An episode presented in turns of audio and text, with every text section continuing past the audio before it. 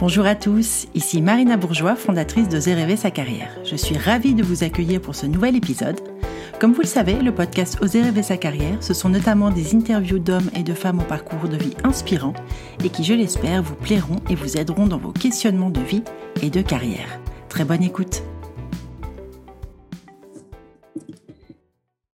J'ai le plaisir de recevoir aujourd'hui Catherine Gabrielle Liguti. Catherine était avocate dans un très beau cabinet lorsqu'un jour, en 2018 précisément, elle rencontre une femme, Manika, qui modifie le cours de sa vie et sa vision du monde.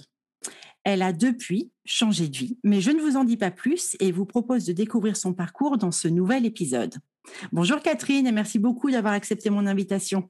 Bonjour, avec plaisir. Catherine, tu euh, as eu une première carrière euh, en tant qu'avocate.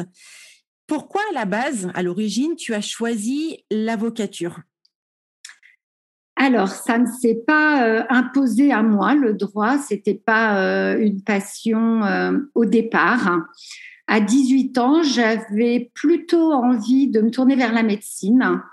Euh, je me suis posé pas mal de questions et euh, j'ai commencé à regarder autour de moi, euh, parler, échanger. Et dans ma famille, il n'y a pas de médecin, il n'y a pas d'infirmière, il n'y a pas de kinésithérapeute, il n'y a personne vraiment dans le domaine médical. Et du coup, je savais que les, les études étaient assez longues. Moi, j'avais envie de gagner ma vie assez rapidement. Et je me suis dit, peut-être que le droit, qui est généraliste, qui m'ouvrira euh, beaucoup de portes, ce sera peut-être plus approprié. Et puis, euh, je commence comme ça et je verrai plus tard. Donc, ça, a commencé euh, par un choix, on va dire, pas avec passion, mais je me suis pris au jeu et j'ai été très contente d'exercer quelques années en tant qu'avocate. Oui, tu étais euh, au sein du cabinet euh, Baker McKenzie, qui est un beau cabinet. Hein. On, dit souvent une belle étiquette euh, sociale, tu sais. tu as été heureuse, pleinement heureuse pendant ces années d'avocature? Oui, oui, oui. j'ai beaucoup travaillé, mais j'étais là pour ça. à l'époque, j'étais célibataire, très focalisée sur sur mon travail. J'ai beaucoup aimé. J'ai aimé l'ambiance. J'ai aimé la charge de travail, l'adrénaline, tout ce qui allait euh, avec, euh, les rencontres euh, avec les clients. Oui, ça a été vraiment très enrichissant. Et pourtant, et pourtant, à un moment donné, tu quittes ce domaine et ta vie va changer complètement. Est-ce que tu peux nous raconter? Alors oui, euh, alors j'ai travaillé euh, pendant trois ans et puis après euh, j'ai rencontré un Italien qui est aujourd'hui mon mari qui avait beaucoup voyagé et on a décidé de, de, se marier et comme beaucoup de femmes très amoureuses, je me suis engagée à le suivre.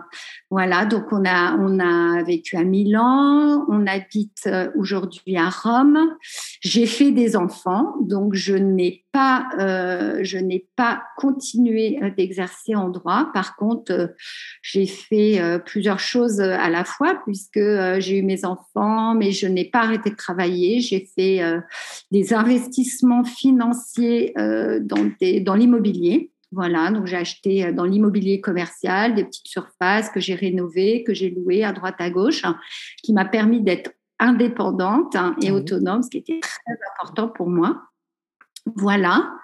Et puis, euh, je me suis mise à l'écriture euh, aussi grâce à une belle rencontre. donc aujourd'hui, bah, je, je, voilà, j'écris à temps complet. Et oui, oui, de l'avocature euh, à l'écriture. Alors, c'est en 2018, hein, précisément, euh, justement à Rome, que tu rencontres euh, une certaine femme qui s'appelle Manika. Et je crois pouvoir dire, puisque je t'avais déjà interviewé par écrit il y a, quelques, quelques petites années, on va dire, tu, tu, rencontres Manika avec laquelle tu as un vrai coup de foudre amical. On peut dire ça, coup de foudre amical vous concernant?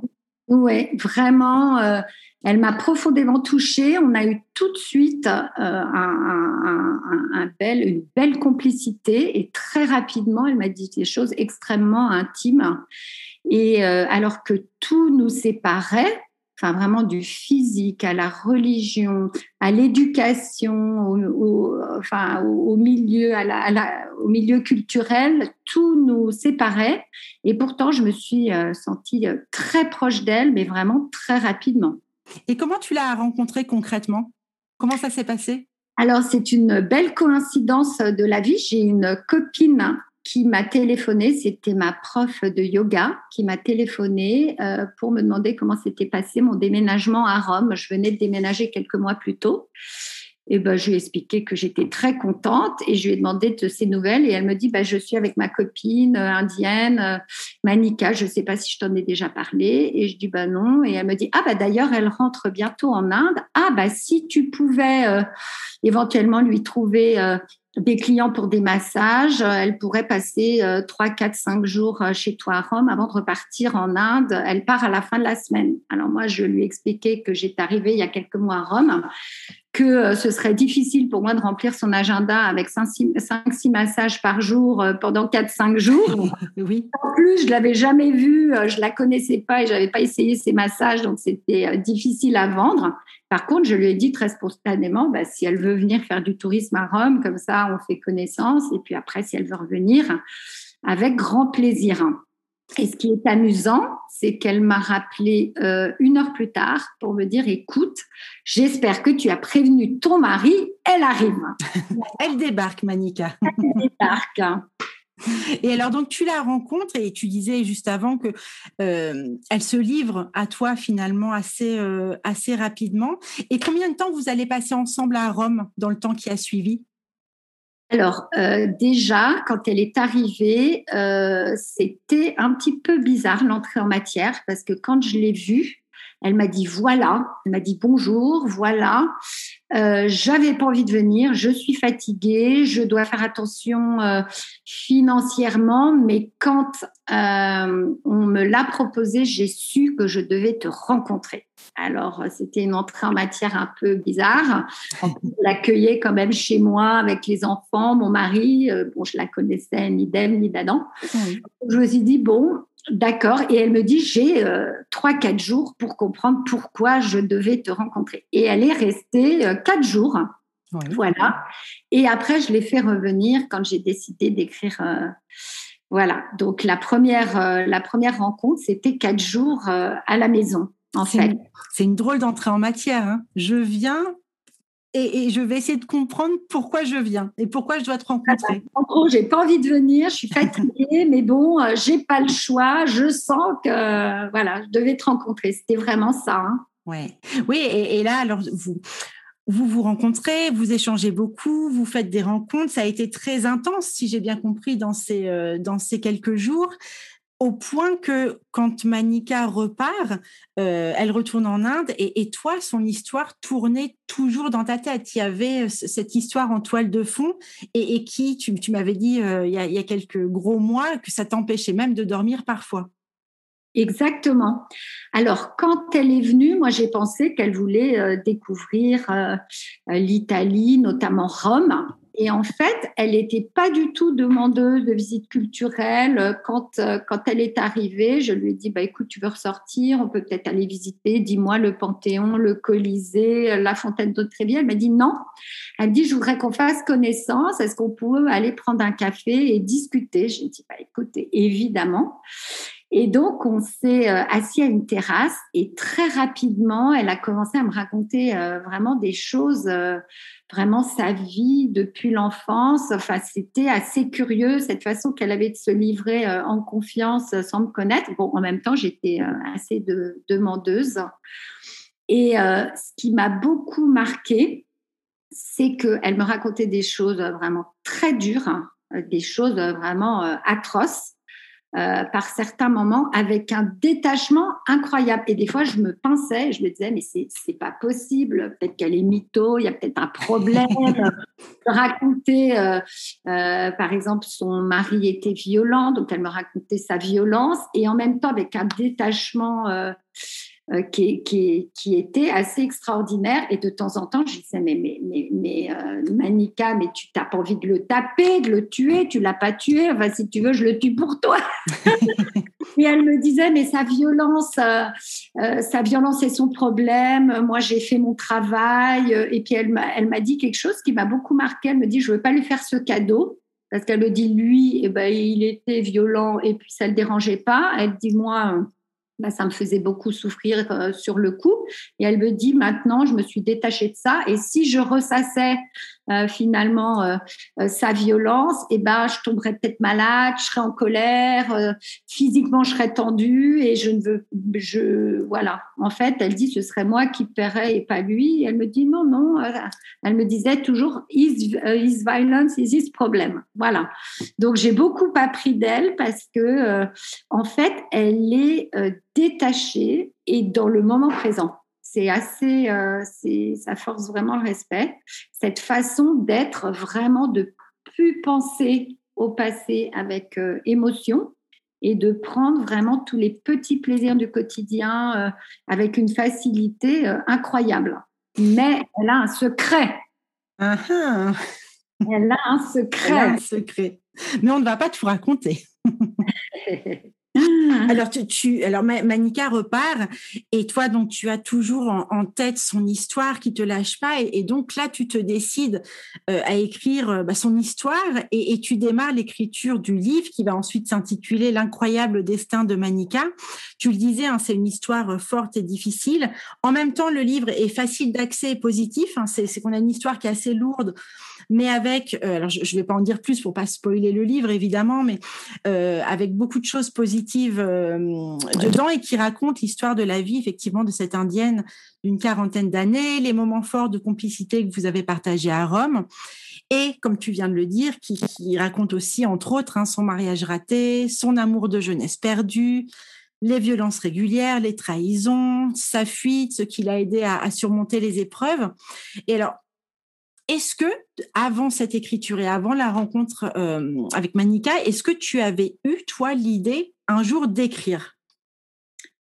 Alors, euh, j'avais euh, toujours un petit journal intime, hein, mais depuis mes premières années.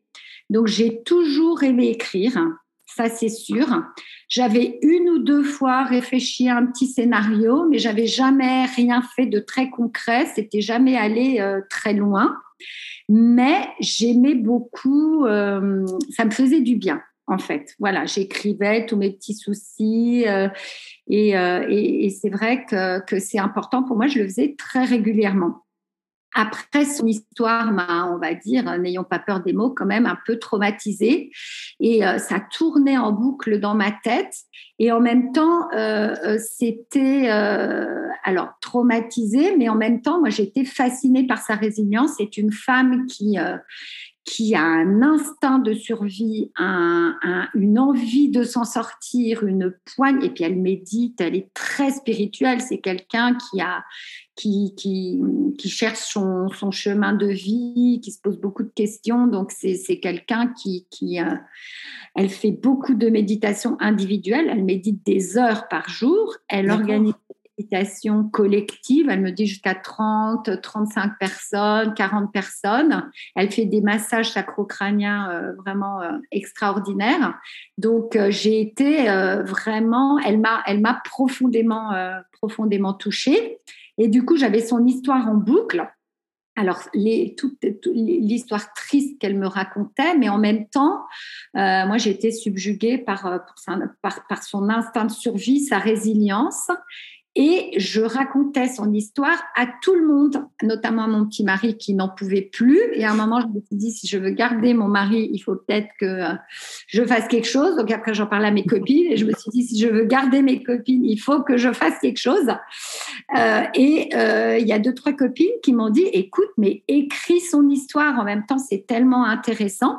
Et j'en ai touché deux, trois mots à Manika qui m'a dit, on me l'a déjà proposé, je, n'ai jamais voulu m'ouvrir à, donner des détails, euh, voilà. Mais elle me dit parce que je pense qu'elle a peur aussi aussi de, raconter sa vie parce que euh, voilà si elle raconte sa, vraie vie elle a peut-être peur des représailles aussi. Bien sûr. son, son mari est quelqu'un de, de, connu, qui a de l'argent, qui est puissant.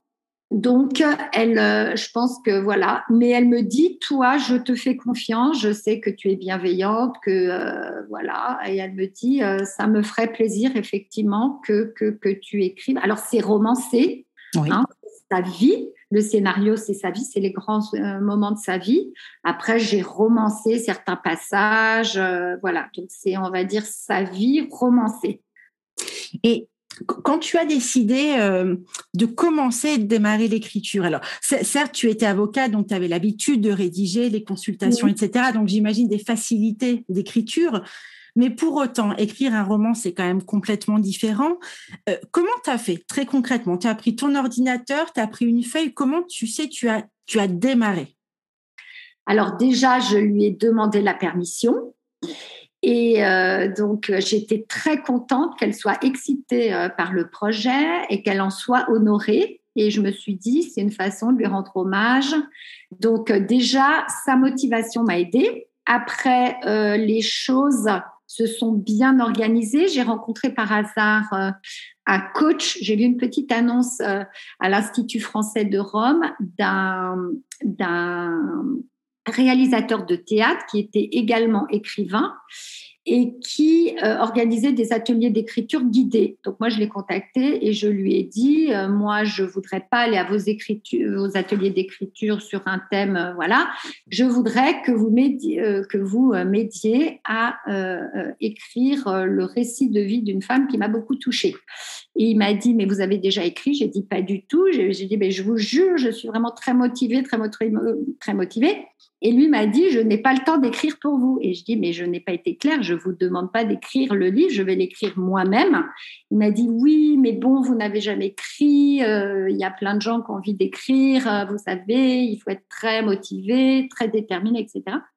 J'ai dit, bah, est-ce qu'on pourrait essayer euh, On se voit tous les deux, trois chapitres, et puis vous me dites ce que vous en pensez. Et puis je dis si ça marche, et eh ben tant mieux. Et si ça marche pas, tant mieux. Je retourne faire du shopping, boire mes cappuccinos en terrasse, et c'est très bien. Au moins je vais essayer. et quand il a vu que du coup je n'attendais rien de lui, qu'il aurait rien à faire, rien à écrire pour moi, il m'a dit bah on va essayer. Et euh, quand le projet s'est réalisé, un an plus tard, il m'a dit mais je n'y ai pas cru une seconde, pas une minute. Je me suis dit, euh, et je pense qu'en fait, il a été assez impressionné par, euh, par ma, ma, motivation et la, la volonté d'aller au bout. Ça, je, je, voulais finir quoi qu'il arrive, parce que je le faisais pour, pour Manika, et je sais pas, j'avais l'intuition que ça allait l'aider et peut-être guérir certaines blessures, aider d'autres personnes, d'autres femmes qui peut-être se retrouvaient dans certains épisodes de sa vie. Donc, voilà, je m'étais vraiment fait la promesse d'aller au bout. Tu lui as fait lire au fur et à mesure à Manika ou alors elle, a découvert l'ouvrage une fois, euh, une fois terminé? Alors, la pauvre Manika n'a pas lu le livre parce que pour l'instant, il est écrit en français. Donc, euh, ah, oui. Le scénario du livre plus ou moins les chapitres et elle est très frustrée parce qu'elle voudrait le lire et elle ne l'a pas lu parce qu'il est pour l'instant qu'en français. Nous, on se parlait en anglais en fait. D'accord. Ah bah oui, je comprends sa frustration. À sa place, je, serais euh, excitée et, terriblement frustrée. Hein. Donc, je pourrais le traduire en anglais, mais bon, déjà, je vais, je vais, je vais voir ce que je peux en faire en français euh, avant de, de, me lancer dans la traduction en anglais. Mais c'est, il faudra que je le fasse quoi qu'il arrive, ne serait-ce que pour elle. Bien sûr, c'est ce que j'allais te dire. D'accord. Et alors, tu, tu, tu écris ce, ce livre. Euh, est-ce que ça a fait naître euh, cette histoire, cette rencontre avec Manika et, ce, premier roman? Est-ce que ça a fait naître ou ressurgir une vocation pour l'écriture? Est-ce que finalement cette euh, velléité et ce plaisir d'écriture étaient déjà en toi auparavant Alors concrètement, euh, alors, tu me demandais tout à l'heure comment ça s'est passé concrètement. Alors, j'ai pris euh, mon ordinateur, j'ai mis mon encens préféré, euh, je me suis mis une belle musique classique, hein, les quatre saisons de Vivaldi. J'ai pris mon chien Et euh, j'ai commencé à euh, euh, en fait mettre les gros titres de, des moments clés de sa vie, voilà. Et j'ai commencé à écrire. Alors, je, en fait, je laissais aller. J'étais un peu en mode, mode, mode écriture automatique. Et parfois, j'étais tellement portée que j'oubliais que j'écrivais. J'étais tellement dans, son, dans son histoire que, euh, euh, que euh, du coup, ça s'est imposé. Alors, je ne vais pas dire facilement, hein, parce que j'ai passé un an, mais quand je dis un an, c'était tous les jours, tous les week-ends, tous les samedis, tous les dimanches. Les vacances, j'étais avec mon ordinateur, donc c'était un travail fou, phénoménal, intensif, mais en même temps, c'était naturel. C'est-à-dire que comme si j'avais fait ça toute ma vie, en fait. C'était assez étonnant.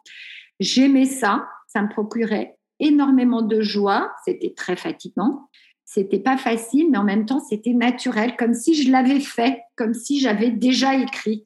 Alors, est-ce que c'est tous mes, petits journaux intimes d'enfance? Je ne sais pas. Je ne pourrais pas dire, mais euh, c'était. Euh, alors après, je l'ai réécrit trois, quatre, cinq fois, hein, je crois, le livre. Euh, donc ça c'est pas du tout euh, le premier gène n'était pas le bon mais en même temps, ça sortait. Je n'ai jamais eu de page blanche. Alors, il y a certains jours où euh, le style était plus empoulé que d'autres. Parfois, c'était plus fluide, plus créatif, plus, plus drôle, plus léger, plus simple. Bien sûr. Mais en même temps, je n'ai jamais eu, je touche du bois, vraiment l'angoisse, par exemple, de la page blanche, puisque de toute façon, le scénario, il était fait, c'était sa vie. Hein. Oui. Tu sais ce que ce que tu me, me décris dans notre jargon, on euh, appelle ça un moment de on appelle ça un moment de flow, F L O W. Tu connais cette notion, Catherine? Non. Alors c'est une notion qui, euh, qui a été, euh, enfin c'est un concept qui a été théorisé par un psychologue hongrois euh, et qui, qui, en gros, hein, je, schématise, mais qui nous dit que quand on quand on s'adonne comme ça à une activité, qu'on ne voit pas le temps passer, qu'on est qu'on est bien, qu'on est profondément dans le moment présent, ancré, euh, qu'on en oublie, on, s'en oublie soi en fait presque, on, oublie toutes ces difficultés du quotidien, presque son ego, etc. et que et qu'on parvient à un exercice qui est malgré tout difficile. On appelle ça un, moment de flow, une expérience de flux. Euh, alors dans un autre jargon, on appelle ça une expérience, une expérience négantropique. Et ce sont ces moments euh, où on ne voit plus le temps passer, on est profondément présent à ce que l'on fait. Et ce que tu me dis, les termes que tu as employés, c'est exactement ça. Ça recouvre complètement cette notion de flow qui est propice au bien-être, qui est propice à l'éloignement du stress et qui est un, un indicateur, en tous les cas, tu sais, en matière de transition professionnelle, euh, qu'on est dans sa, à sa juste place à ce moment-là. Alors écoute, ça me parle euh, énormément ce que tu me dis, c'est exactement ça. C'est-à-dire qu'après euh, trois, 4 quatre heures d'écriture où je ne savais même plus que j'écrivais, eh ben, j'avais une énergie incroyable, je me sentais bien, c'était euh, une vraie joie. C'est ça en fait. C'était beaucoup de beaucoup d'énergie positive et de et de joie. Exactement. Oui. Et tu mmh. sais, euh, depuis le, confinement et toute cette période Covid, nous, on a, on a vu ce mouvement qu'on a d'ailleurs, euh, dont on a entendu parler dans la presse. Hein. nous, on a beaucoup d'accompagnés qui ont eu à ce moment-là envie d'écrire euh, ou envie de enfin se poser pour écrire parce que il y avait plus de temps, qu'ils étaient chez eux, c'était plus facile. Euh, et, et, beaucoup m'ont posé la question de savoir, Marina, est-ce que tu connais euh, un coach en écriture? Par où il faudrait commencer? Est-ce qu'il y a des techniques? Alors évidemment, moi j'ai écrit des livres, mais qui sont, on n'est pas du tout dans la même chose. Moi, ce sont des livres de transmission d'une expertise, donc c'est pas du tout comme un roman. Euh, mais il y a une vraie curiosité sur la façon dont on procède. Euh, et, alors moi, à ma toute petite échelle, sur ce point précis-là, ce que j'essaie de transmettre à mes accompagnés qui sont dans ce cas-là, c'est c'est euh, le fait de se créer des rituels euh, et de d'avoir une certaine discipline. Et, j'aurais bien aimé, j'aimerais t'entendre sur ce sujet-là pour eux. Et je fais une petite dédicace, j'en profite à Pascal, Audrey, Mathilde et Cécile, qui, je pense, seront ravis d'écouter ce, cet épisode quels ont été toi tes trucs, tu sais, tes trucs et astuces pour, bah, pour te canaliser, pour te discipliner et, du coup avancer? Alors déjà, il faut bien se connaître. Alors moi, je suis du matin.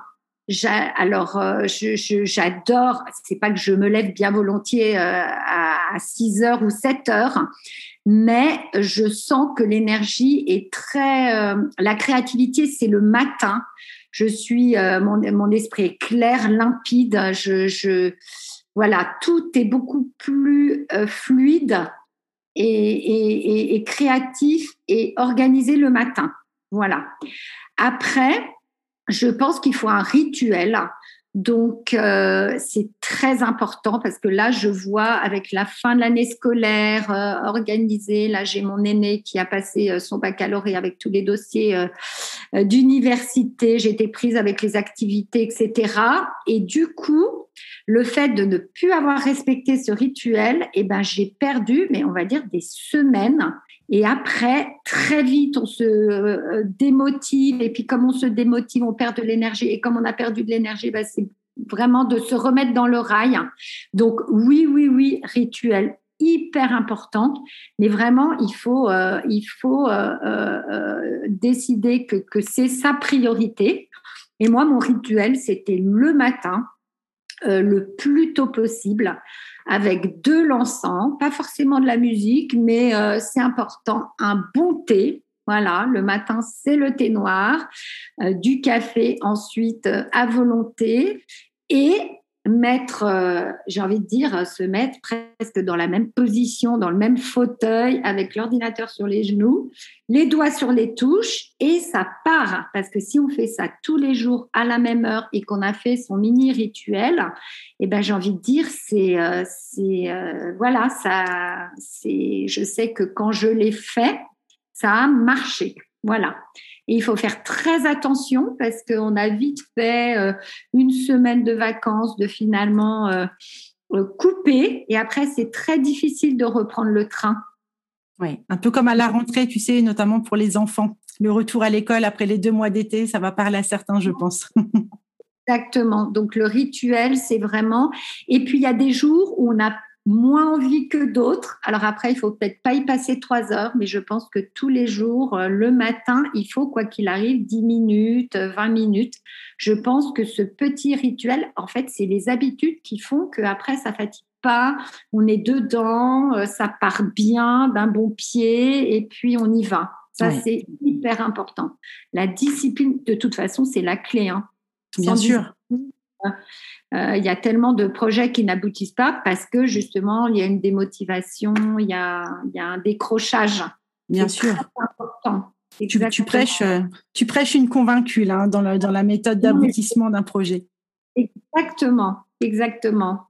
Et alors, tu, tu, as été édité. Comment ça s'est passé? Parce qu'il y a le temps d'écriture qui, qui, est très solitaire, et puis ensuite il y a le temps de l'édition. Euh, comment tu as fait concrètement pour te faire éditer, Catherine? Alors moi, j'ai fait les choses euh, à l'envers, je pense. C'est-à-dire que j'ai écrit et après, je me suis dit, qu'est-ce que j'en fais? Et puis j'ai commencé à discuter à droite à gauche et on m'a dit oh là là le monde de l'édition tu sais c'est très fermé et puis il faut être euh, introduite si possible et puis il faut bien connaître et puis c'est très long et il faut être très patiente. Alors moi je suis pas du tout du tout patiente. Après, euh, c'était un premier roman. Je ne savais pas du tout non plus euh, ce que ça valait. Alors, je me suis dit écrire à une belle maison d'édition en même temps, euh, je ne sais pas trop ce que ça vaut. Alors, par contre, moi, je l'ai fait de façon professionnelle, c'est-à-dire que je l'ai quand même fait relire par deux relectrices professionnelles. Donc, j'étais coachée tout au long du roman. Donc, j'avais quelqu'un qui, tous les trois, quatre chapitres, me disait coupe, rallonge, met plus de dialogue, plus de description. Ça, c'est un peu fat, ça, c'est extraordinaire, euh, euh, développe encore plus, etc. Et puis à la fin, je l'ai fait relire par, euh, par deux personnes, je l'ai modifié derrière. donc, mon projet, on va dire, il était fini, abouti, professionnel mais en même temps, euh, je n'avais pas euh, une grande expérience dans l'écriture. Donc, je me suis dit, je vais l'auto-éditer, comme ça, je vais, euh, je vais tester, en fait. Alors j'ai trouvé euh, j'ai trouvé euh, quelqu'un à Rome, un Français, qui m'a aidé, qui est euh, assez fort dans les dans les réseaux sociaux, donc qui m'a relooké mon Instagram, mon LinkedIn et mon Facebook, qui était vraiment ringard et vieillissant et poussiéreux. Et puis, il m'a aidé à mettre en ligne, donc sur Amazon, hein, classique, le livre. C'est passé par la, la plateforme KDP, Catherine? Voilà, exactement, exactement. Alors, il y a eu euh, euh, des lectures, il y a eu des commentaires euh, voilà, ça, ça, ça, ça, ça, a été, on va dire, il y avait des visites, mais en même temps, je voyais que c'est très demandeur en temps. Et ben moi, je, c'est pas mon métier. J'avais pas trop envie euh, parce que je savais pas non plus, euh, voilà, la communication euh, d'un premier roman. Moi, c'est, c'est, je suis pas professionnelle de la communication. En plus, ça prend un temps fou. Donc, je me suis dit finalement, la maison d'édition, moi j'avais, j'ai toujours le fantasme de la maison d'édition accompagnante, euh, avec euh, une, une, confiance, euh, voilà, quelqu'un qui a une bonne écoute, le, le, le, le, discours, le dialogue constructif, la personne qui va un peu coacher, voilà, moi ça serait vraiment un rêve. Donc, je ne savais pas quelle maison d'édition euh, solliciter. Après, on m'a dit fais très attention à la ligne éditoriale. En même temps, euh, tout le monde a un peu la même ligne éditoriale aussi, euh, littérature générale. Donc, bah, je me suis fait plaisir. J'ai dû solliciter une dizaine de maisons d'édition. Donc, j'ai eu trois, quatre réponses un peu bateau, deux réponses un petit peu plus personnalisées et puis d'autres qui m'ont pas répondu. Et puis après, j'ai envoyé à des chroniqueuses. Donc, une, euh, euh, je pense, une bonne douzaine de chroniqueuses. Et là, j'ai eu des super retours vraiment très positifs. Et il y a d'ailleurs quatre chroniqueuses de mémoire en 2020 qui ont cité dans tous les livres qu'elles avaient lus euh, de l'année, en fait, qui m'ont qui m'ont euh, en fait sélectionné dans leurs cinq euh, livres préférés de l'année 2020. Donc j'étais euh, vraiment très très extrêmement touchée. Et je leur ai demandé, eh bien, selon vous, vu votre expérience, quelle maison d'édition je pourrais solliciter? Et en fait, il y en a une qui m'a répondu tout de suite et elle m'a dit, l'Armatan, c'est très bien, ils vont adorer. Et en plus, pendant, parce que là, on parle, moi, j'habite à Rome actuellement, et en plein confinement euh, un premier roman d'une inconnue. Donc, c'était pas, on va dire, très facile. Donc, j'ai sollicité euh, l'Armatan et c'était très bien parce qu'à l'époque, ils prenaient en numérique. Donc, j'ai envoyé mon roman et très rapidement, ils sont revenus vers moi et ils ont dit voilà, on prend en l'état, euh, on vous publie avec grand plaisir. Donc, je suis partie. Qu'est-ce que tu as ressenti à ce moment-là, Catherine, quand tu as eu cette réponse? Alors j'ai hurlé.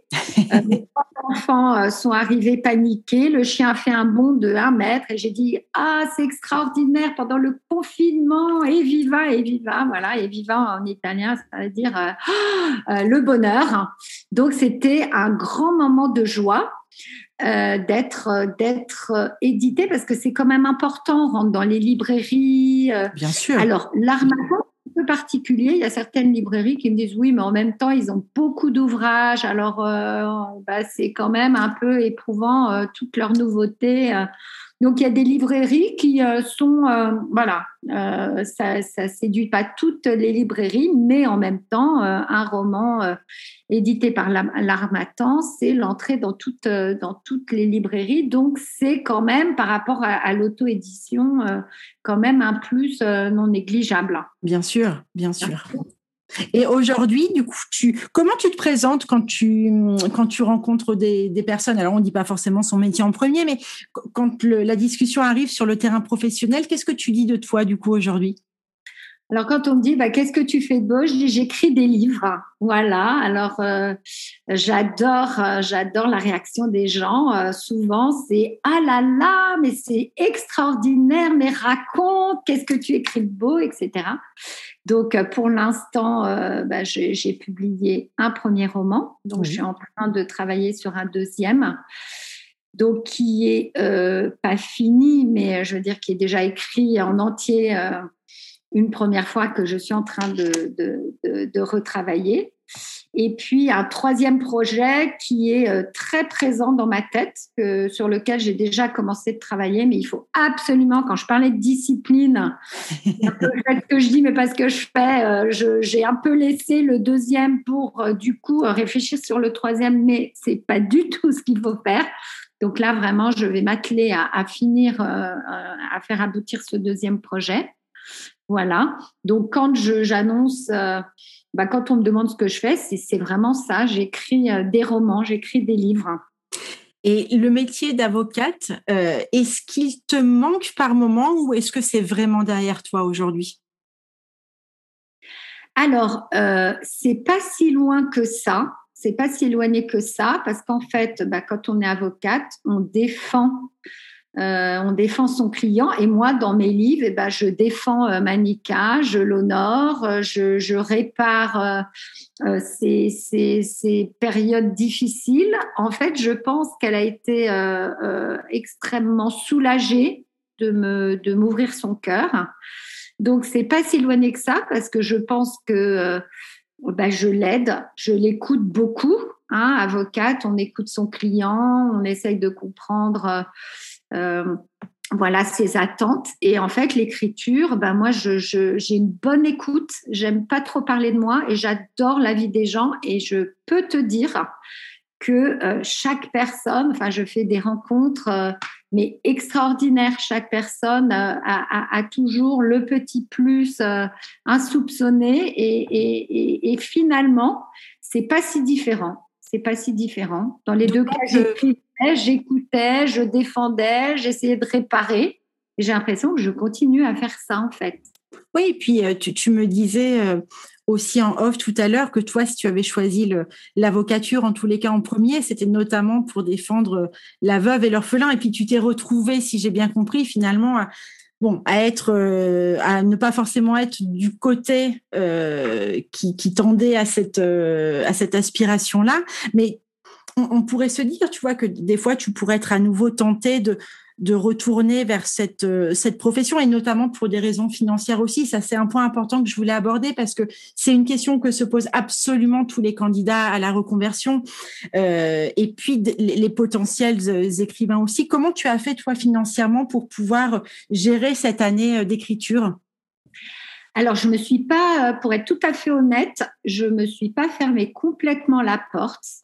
Et pour, euh, pour être franche, il y a quelques années, j'ai fait un master en droit à Assas, euh, en formation continue, en droit fiscal et droit des sociétés, parce que du coup, ça m'a retravaillé. Je me suis dit, finalement, j'ai fait tellement d'années d'études, j'ai adoré. Maintenant, j'ai fait mes trois enfants, mon petit mari, je l'ai suivi, mais maintenant, je vais m'affirmer, j'y retourne. Et puis, finalement, au bout d'un an, euh, j'ai alors j'ai eu euh, une mention, j'ai travaillé, j'ai étudié euh, vraiment très sérieusement. Enfin, je fais en général les choses à fond, mais j'ai pas eu envie d'y retourner. Bizarrement, voilà, j'ai adoré m'y remettre, mais bon, voilà, j'ai pas eu envie, j'ai pas eu le déclic pour y retourner. Alors financièrement, étant donné que, que j'ai fait quelques investissements, eh ben après, je loue les petites surfaces commerciales que j'ai achetées. Alors, ça me demande du temps, mais en même temps, c'est voilà, c'est euh, aussi euh, un nouveau métier. Ben, ça me permet avec les locations de, euh, de, de pouvoir aujourd'hui, j'ai le luxe aujourd'hui de pouvoir de pouvoir écrire à temps plein. c'est une vraie question, ça, parce que si j'avais pas ça, c'est vrai qu'aujourd'hui, je pourrais clairement pas vivre de, de, de, l'écriture. Hein. Et, et, je comprends, c'est une vraie question parce que euh, je pense qu'il faut écrire par plaisir et pas écrire euh, pour s'enrichir. Après, on peut avoir la chance euh, euh, de, sortir un best-seller et je pense que d'un livre à l'autre, enfin, tout est toujours possible. Et je pense qu'il ne faut pas s'arrêter sur un premier livre qui peut-être est pas lu ou pas suffisamment reconnu. Je pense que si la vocation et le plaisir est là, il faut continuer quoi qu'il arrive. Mais je pense que c'est un luxe aussi d'écrire et qu'il faut euh, malgré tout euh, assurer ses arrières. Effectivement. Oui, et, et puis c'est vrai que j'imagine dans tous les cas, c'est important aussi d'avoir la disponibilité d'esprit parce que je me dis que quand on est en poste, notamment à temps complet, euh, de dégager non seulement le temps, mais surtout l'espace mental nécessaire pour euh, se poser et puis justement s'adonner à des rituels et que l'inspiration vienne et rejaillisse bon, sur le papier ou sur l'ordinateur, euh, c'est compliqué. Donc ce temps devant toi dont tu disposais pour, pour écrire le, livre sur Manika, ça est un temps qui a été très précieux du coup.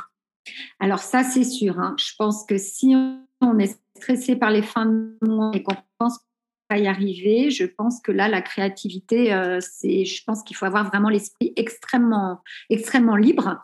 Après, je pense qu'on peut écrire aussi en travaillant à côté. Oui, bien sûr. je me rends compte, c'est qu'on ne peut pas écrire 8 heures par jour. Oui. Hein, ça, euh, moi, je suis efficace, on va dire, deux heures, deux à trois heures maximum. Et puis après, on fait de la réécriture, de la correction. Et puis après, je pense qu'il faut, pour écrire, euh, il faut, euh, pour avoir de l'inspiration, faire d'autres choses à côté. Si on fait que écrire, il faut lire, il faut sortir, il faut rencontrer des gens, il faut voir des expos, il faut visiter, euh, des, il faut voyager. Se nourrir, en fait. Se nourrir, c'est très important pour, pour, pour avoir l'inspiration. Et je pense que quelqu'un qui veut écrire peut finalement le week-end, le soir, une demi-heure, je pense même qu'une demi-heure une petite heure par jour peut, euh, si on écrit une page par jour, et eh ben, euh, au bout d'un an, on a écrit 365 pages. Bien sûr. Donc, euh, je pense que si financièrement on est stressé, je pense qu'il vaut mieux pas tout lâcher d'un coup et puis y aller peut-être progressivement parce que clairement, pour écrire, il faut quand même avoir l'esprit libre. En tout cas, merci infiniment, Marina. Merci à toi. L'épisode est terminé, j'espère que cette interview vous a plu et que d'une façon ou d'une autre elle vous a enrichi. N'hésitez pas à la partager à vos proches et comme d'habitude je vous mettrai toutes les références citées dans l'épisode sur nos réseaux sociaux, Facebook, LinkedIn et Instagram. Si vous souhaitez me suggérer un nouvel invité au parcours de vie inspirant, n'hésitez pas. N'hésitez pas non plus à soutenir le podcast Oser rêver sa carrière en mettant des petites étoiles et des avis sur Apple Podcast ou des pouces levés sur les réseaux. Et si Apple c'est pas votre truc, retrouvez-moi sur Deezer ou Spotify. À très bientôt et surtout prenez soin de vous.